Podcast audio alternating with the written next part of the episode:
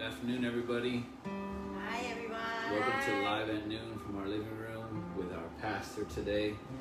We're super excited to uh, see what what God ministers to us today. He's been doing such an awesome work in our in our life, and uh, you know, just uh, open your hearts where you're at and um, receive what He has for us today. Um, let's pray. Lord, thank you for this afternoon, for this day, Father God. Thank you for your new mercies, Father God. They're new every morning, and this this day we receive your new mercies, Father God. For today, Father God, and we pray blessings on each person that views, Father God. We pray that um, you just come in and have your way, Father God. You captivate the environment where we're at, Father God, and that your presence would be what we focus on, that your voice would be what we want to hear, your face would be what we want to see, Father God. We thank you, we love you, in Jesus' name we pray. Amen. Amen. Let's just worship in church, family, friends. Thank you for joining us.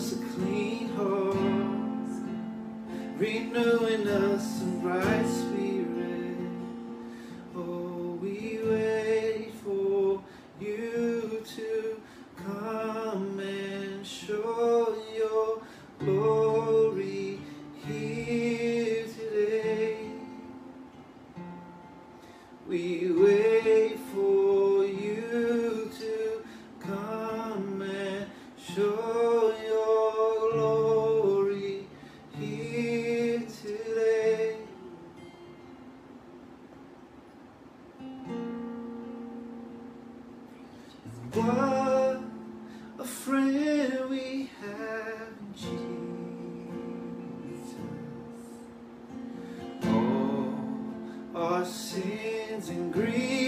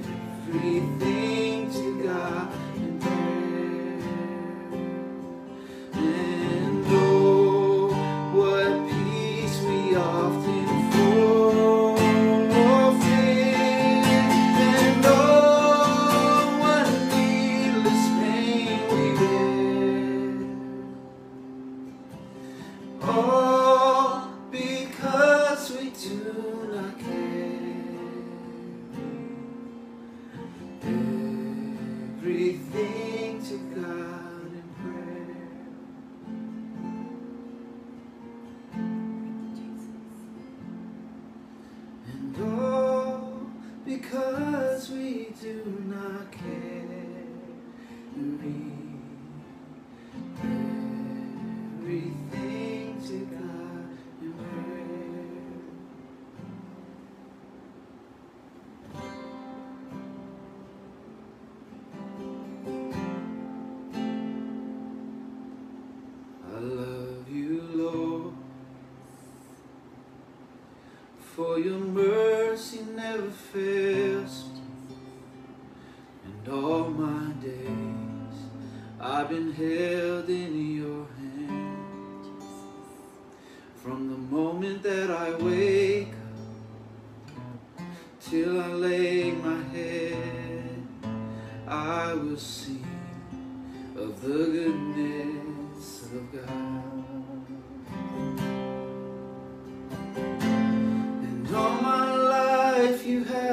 in vain.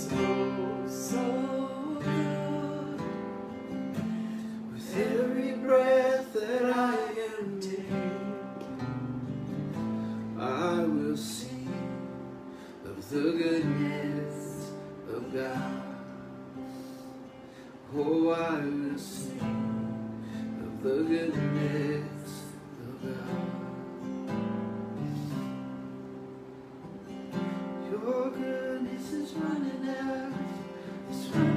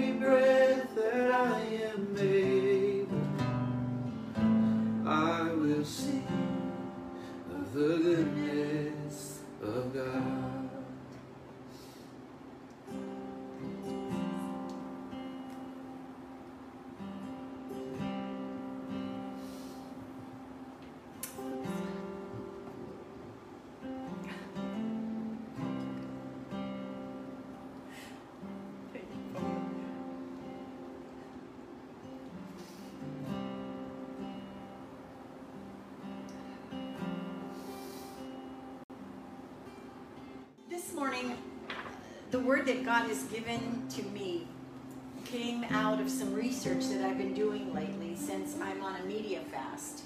I don't watch any television, I don't watch any news, and haven't since the 4th of March, and I'm not boasting about that. It's it's it was a stronghold in my life, and God asked me to give it to him. So some of you for Lent gave up chicken or whatever, I gave up media. And during this time, I have been spending time reading and researching. I have been away from the news, away from everything that's going on, which you may say, oh, that's because you're a religious fanatic. No, actually, God has been telling me the news. As I pray, as I read my word, as I go before the Lord and worship Him, He's given me a word. And one of the words that He gave me was that people during this time are facing what they think is a new reality. But really, it is not a new reality. If you're a Christian, God has placed you in a new reality when you accepted Jesus Christ as Savior. And that is all over the Bible. But one of the places that I found the new reality is in 1 Corinthians 15 20 through 22. So if you have your Bibles or not, 1 Corinthians 15 20 through 22. And I, I'm reading this out of the voice. I also refer to the passion and the message. So your Bible may look a little bit different, but it all means the same. And here it goes. But the anointed one, Jesus Christ, was raised from death and the slumber of death, and is the first fruit of those who have fallen asleep in death. For since death entered this world by a man, Adam, it took another man to make the resurrection of the dead our new reality. Look at it this way through Adam, all of us die, but through the anointed one, Jesus Christ, all of us can live again. The realities that God is creating inside of us to face come through the life of Christ in us. And a lot of people kind of feel like, well, the world is suffering. The world has always suffered. The world has always suffered since Adam and Eve fell. The world began to suffer, which was never, never God's intention. And what 1 Peter 4 3 tells us, if you also have your Bibles, or you can write it down on a piece of paper and look it up later, it says, You have already wasted enough time living like those outsiders in the society around you, losing yourself in sex in addictions and desires and drinking and lawless idolatry and giving your time and allegiance to things that are not godly. And so he calls us in this scripture to stop doing that stuff. Who calls us? God. Remember the flood. They were doing the same thing. Remember the baby boomers, which is my generation, okay? We had Vietnam. we had people in the White House that got actually got impeached that kind of started something uh, like a, a ball rolling. So there was these protests and there was use of illicit drugs. And then from there, it went into the 90s, the Generation X. And that was the generation, the, the boomers gave birth to a new generation who, after all these wars and all these inconsistencies in government, they, what they wanted to do is they wanted things to be successful. So they just jumped into it. They um, brought about a microwave materialism into the world. And they thought, okay, we'll give to our kids whatever they want, whenever they want it however they want it. They can have everything they want. And unfortunately, it started inside of them this appetite for things that were not right. Ah, that's the same scripture we just read. That's why when we depend on the Adam lifestyle, the things that bring the flesh its hope, its joy, its peace, its everything, we all of a sudden run into a brick wall that God puts in front of us to say, hey, hold on just a minute. This, that's not what I created you for. I gave you something much better than this. I created you to be a lover of me. And as you are a lover of me, I send out protection, promise, prosperity like you've never known, not in dollars and pennies and nickels and dimes, but a prosperity, your child loving God wow, your grandchildren who want to go to church, want to know Jesus Christ. To me, that's prosperity. Watch this. From the 90s or Generation X, and then all their dysfunctions and their superhero Batman, you go into Generation Y, which is millennials. Okay? Hence, you guys are the millennials supposedly. Many of the millennials, after their parents had everything, and then they have this distaste, they start divorcing left and right. They start finding other things that please them, unfortunately, and single parent homes became the norm. A latchkey generation rose up. Their, that, that was their reality.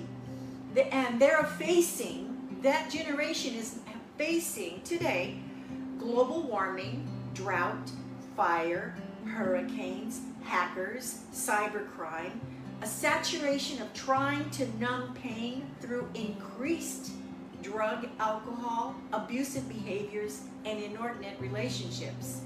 And who was this? Who becomes the savior of that generation that still ex- accepts that Adam nature inside of them and doesn't accept Christ? Spider Man. Spider Man is the hero. There'll be someone out there in some fantasy world that'll come and save you. What is that given birth to? That's given birth to Generation Z. Generation Z is the technology saturated generation.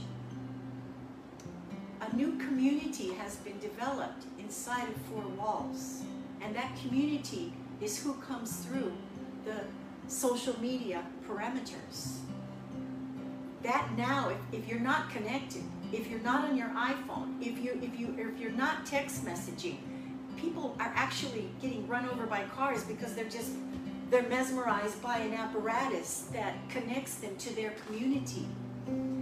Um, unfortunately, there's all kinds of voices and social infusions that have come to Generation Z.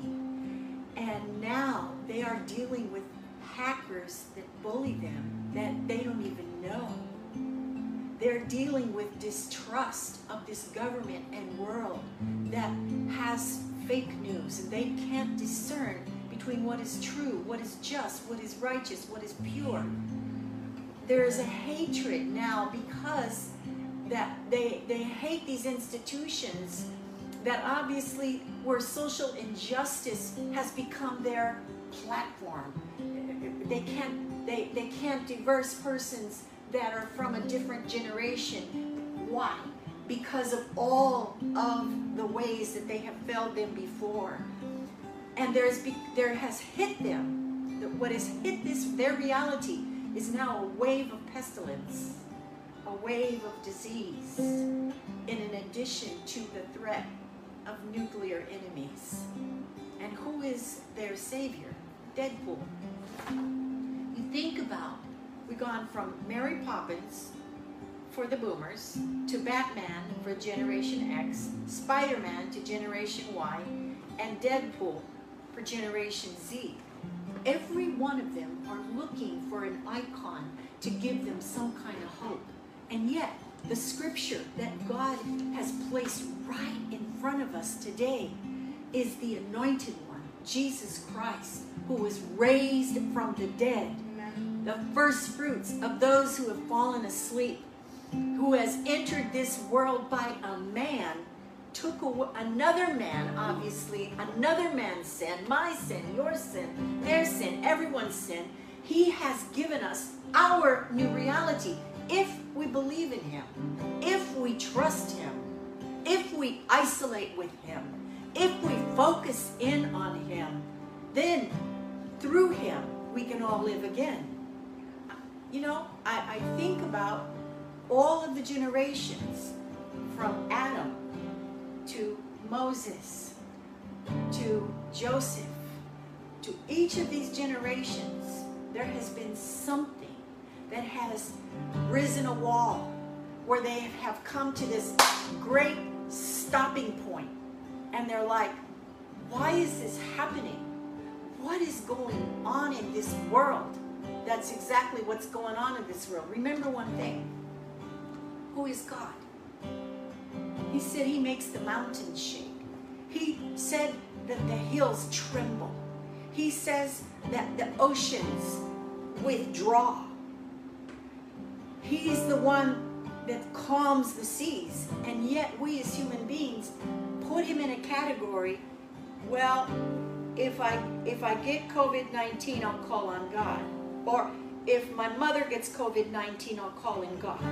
Or when I live my life, I'll call on God. And God is saying, time is short.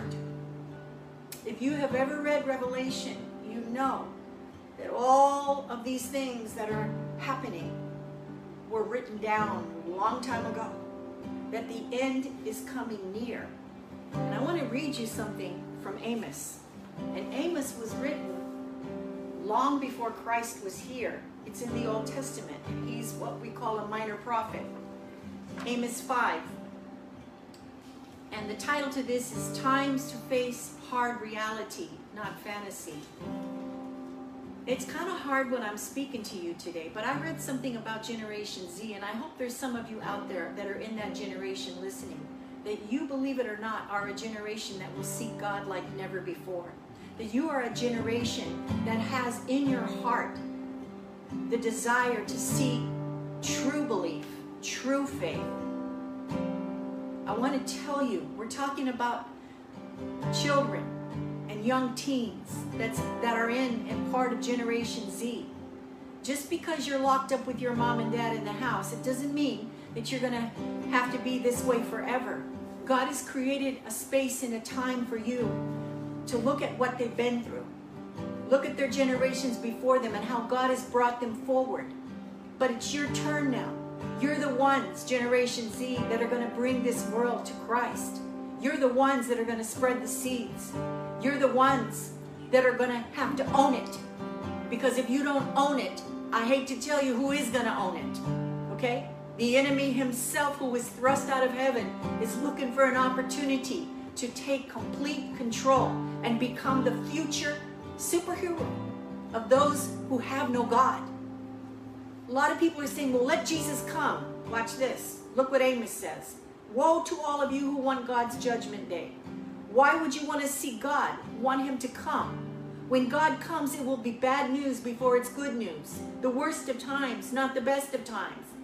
Here's what it's like a man runs from a lion right into the jaws of a bear. At God's coming, we face hard reality, not fantasy. A black cloud with no silver lining. You're going to say, wow, Pastor, that's pretty, pretty discouraging. Hello? I want you to understand something this morning. All you have to do is become a lover of God. Give Jesus your heart, and His word is yes and amen. It's been promised, it's been proven through the ages. Look at Noah over there, way back there in the boat. Remember him? With all those animals. He survived. Why? He was obedient and a lover of God. How? How does that happen? How? And we think that these five weeks that we've been in isolation, that the whole world is crumbling in on top of us. No, it is not. No, it is not. God has been there with us no matter what we have gone through. My kids were in Europe. And all I could do, and the greatest thing I could do, was believe the word God had given me and pray and know that God is faithful. Faithful because they were faithful to Him. I'm challenging you today.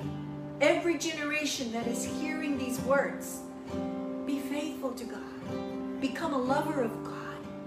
This is the generation of a new reality. Yes, our new reality is Christ. And He is full of promises, full of blessings. He will be there, thick or thin, to see us through. And then again, through eternity, which is already started in us if you believed in Christ. If you haven't believed in Christ, eternity can start right now in your life with Christ Jesus. And all you have to do is simply say, Lord Jesus, I acknowledge that I'm a sinner. I recognize I need a Savior. And I ask you to come into my heart today to save me. I want a real relationship with this new reality, Jesus. I thank you for forgiving my sins. I thank you for spilling your blood for my sins and for covering me with your blood. I thank you that now I can read your Bible and believe that your promises are also for me. I ask you, Holy Spirit, to lead and guide me. I give you praise. I give you glory, for you are now my Savior and Lord. And it's in your name I pray. Amen. If you prayed that prayer this morning, or you rededicated your life, send us a message because we will pray. See these wrinkles? See these gray hairs? You should see my knees. They're worse. Why? Because we pray. We know that we can communicate with a mighty God, and there is nothing too difficult for Him. And we will pray. We are praying. So if there's any of you out there that have a prayer request as well, please let us know. And we're here to pray for you. Amen. I think, you know, it's it's just confirmation of what we spoke about a few days ago in Thessalonians 5 about, you know, when you're a child of the light, the darkness has nothing to do with you. But if you're not, be worried. Be afraid. You know, you have every reason in the world to to uh, worry. In, in, in reality, you have every reason in the world to uh, be anxious. Um, it's, it's Jesus that sustains us. It's the price that was paid that gives us a reason to walk forward. If not, And it's not all about about getting to.